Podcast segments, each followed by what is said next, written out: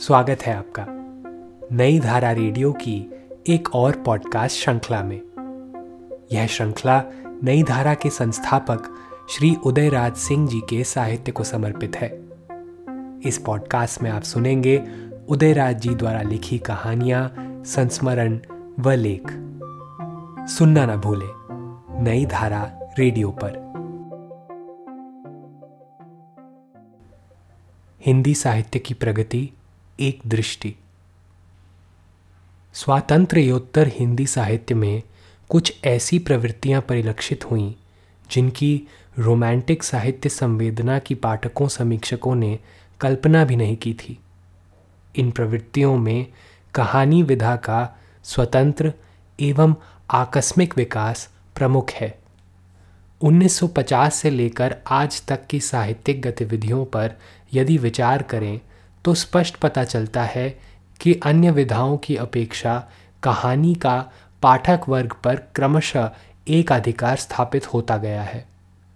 यह मैं नहीं कहता कि उपन्यास या कविता की विधा ने नई ज़मीन नहीं तोड़ी है, मगर कहानी ही ऐसी विधा है जिसने आज अपनी केंद्रीय जगह बना ली है।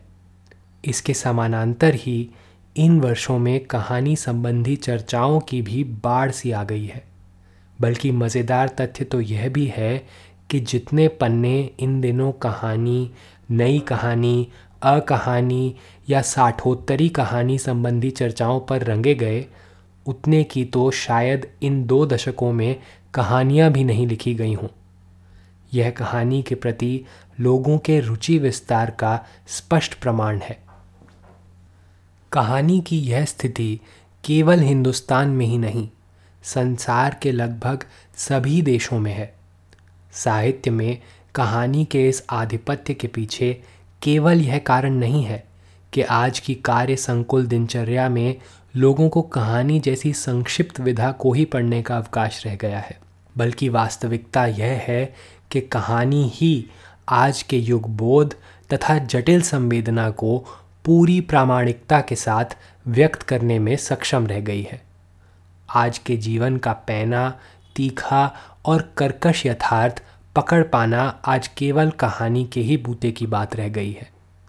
अन्य विधाएँ या तो अतिरंजना का शिकार होती हैं या इस खूंखार यथार्थ का सीधे सामना करने में असमर्थ रह जाती हैं। कविता की अपेक्षा कहानी अधिक डायरेक्ट माध्यम है और वह अनुभवों पर सीधे आघात कर सकती है। बिना उन्हें लयात्मक या मृदुल बनाए। एक विशेष वर्ग के लोग कहानी के इस विकास को आंदोलन के रूप में देखते हैं। लेकिन मूलतः यह कोई पूर्वाग्रह परिचालित आंदोलन ना होकर कथा सरित सागर से लेकर अकहानी तथा हर दशकों की कहानी तक की एक प्रवाहपूर्ण कथा यात्रा है, जिसका अध्ययन किसी भी पाठक के लिए एक रोचक अनुभव यात्रा होगी। कहानी के इस प्रभुत्व के साथ साथ उसके दायित्व में भी स्वाभाविक रूप से वृद्धि हुई है। यदि आज का कहानीकार अपने भोगे हुए यथार्थ को पूरी प्रामाणिकता के साथ आपके सामने पेश करने का दावा करता है, या इस युग की संवेदना से आपका सही सही परिचय कराने का दावा करता है या कौंधते हुए क्षण बोध को पकड़कर क्रूड फॉर्म में आपके आगे रख देना चाहता है तो उसे पाठक वर्ग के इस प्रश्न का भी उत्तर देना चाहिए कि उसका यह दावा कहाँ तक सही और प्रामाणिक है। लेकिन अक्सर हम पाते हैं कि जिस यथार्थ की ये कहानीकार चर्चा करते हैं, वह कहीं से उधार ली हुई या ओढ़ी हुई होती है, और जिस युग बोध का वे वहन करते हैं, वह उन्हीं के लेंस का बोध होता है। और हमारे पास कोई भी वैसी अनुभव कसौटी नहीं होती, जिससे उनकी प्रामाणिकता आंकी जाए। दुर्भाग्य यह है कि कहानीकारों के इस अनुभव विशेष की व्याख्या का भार खेमों में बटे हुए पेशेवर आलोचक ले लेते हैं। परिणाम स्वरूप कहानीकार को ही अपने को जस्टिफाई करने के लिए वक्तव्य पर वक्तव्य देने पड़ते हैं। यही कारण है कि आज कहानी के क्षेत्र में बड़ा कन्फ्यूज़न है और अक्सर यह बात सुनने को मिलती है कि नई कहानी, अकहानी तथा हर दशकों की कहानी के नाम पर लोग सड़ी गली चीज़ों को भी आगे ठेल देते हैं। साथ ही साथ यह भी चेतावनी दी जाती है कि इस क्षेत्र में घुसपैठियों से होशियार रहना चाहिए। मगर पाठक बेचारा मुफ़्त में मारा जाता है और इस कन्फ्यूज़न की स्थिति में वह सचमुच अच्छी कहानियों से दूर होता जा रहा है। वक्तव्यों और बहसों की इस धुंध में घबरा कर वह सड़ी गली तथा चीप कहानियों को ही सस्ती व्यावसायिक पत्रिकाओं में पढ़कर संतोष कर लेता है। आज की कहानी की सबसे महत्वपूर्ण समस्या यही है कि पाठक की रुचि दिनों दिन गिरती जा रही है और अच्छे कहानीकार तथा पाठक की दूरी बढ़ती जा रही है। हर दशक की सस्ती व्यावसायिक पत्रिकाओं की बिक्री बढ़ती जा रही है और शुद्ध साहित्यिक पत्रिकाओं तथा लिट्स मैगजीन की हालत डावाडोल होती जा रही है। आज की कहानी को सबसे बड़ा खतरा इस व्यावसायिकता दीमक से ही है। यही हाल कविता और उपन्यास के क्षेत्र में भी है। कविता आज कोरी बौद्धिकता या आप लिखिए और आप ही समझिए की स्थिति में आ गई है। नए नए बिंबों से पाठक अपने को अवगत नहीं करा पाता। यह इस व्यावसायिकता की दीमक से ही है। कहानीकार तथा पाठक के बीच दूरी बढ़ते जाने का एक कारण यह भी है कि हमारा पाठक बदलते हुए युग के प्रवाह में बहता चला जा रहा है। मगर मन से, वह परंपरा से तथा रूढ़ियों से ही जुड़ा है और कृषि सभ्यता से तकनीकी युग में प्रवेश करने या आम संस्कृति से महानगर की संस्कृति में प्रवेश कर जाने पर भी वह पिछले मूल्यों को नहीं छोड़ पा रहा है और नए युग बोध को आत्मसात करने में अपने को सर्वथा असमर्थ पा रहा है। वह एक साथ दो जीवन जी रहा है।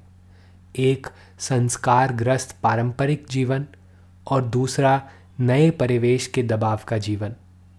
प्रेमचंद के ज़माने में शिवपूजन बाबू अक्सर हमसे कहते रहे कि प्रेमचंद की कहानियाँ एक पान वाला भी समझ सकता है, परंतु आज ऐसा नहीं हो रहा है, क्योंकि संक्रमण काल में पाठक और कहानीकार दो रस्तों पर सोच रहे हैं। भावुकता, प्रेम परिणय तथा आँसू को आज बिल्कुल त्याज वस्तु माना जाता है और कहानी में इसकी चर्चा बचकानेपन की निशानी समझी जाती है। पर इसको दरकिनार कर नारी देह के भूगोल पर घूम फिर कर मंडराते रहना और यौन कुंठा का विकृत रूप पेश करना भी तो युगबोध का प्रामाणिक चित्रण नहीं माना जा सकता। इस समस्या का समाधान प्राप्त करना कहानीकार के लिए ही नहीं, पाठक के लिए भी एक चुनौती है। इसमें कोई शक नहीं कि नई कहानी ने और साठोत्तरी पीढ़ी के अकहानीकारों या आज के कहानीकारों ने नई धरती तोड़ी है और नए आयाम पेश किए हैं। मगर पिछली पीढ़ी ने जो कुछ लिखा, उसे नकारने की प्रवृत्ति पिछली पीढ़ी को ज़मींदोज करने की कोशिश साठोत्तरी पीढ़ी का मखौल उड़ाने का प्रयास भी साहित्य के लिए एक स्वस्थ परंपरा नहीं है। पुरानी कहानी से नई कहानी तक और नई कहानी से अकहानी हर दशक की कहानी तक हमारी यात्रा हमारी जीवंतता की निशानी है और इसे मठों की चाह दीवारी में घेर रखने से कहानी के विकास को गहरा धक्का लगा है। यह सत्य साहित्य की अन्य विधाओं से भी जुड़ा है। इस पॉडकास्ट को सुनने के लिए आपका धन्यवाद। हम आशा करते हैं कि हमारी यह प्रस्तुति आपको ज़रूर पसंद आई होगी। अन्य पॉडकास्ट्स, वीडियो इंटरव्यूज़ आदि के लिए नई धारा को सभी सोशल मीडिया प्लेटफॉर्म्स पर फॉलो करें। जल्द ही आपसे फिर मुलाकात होगी। धन्यवाद।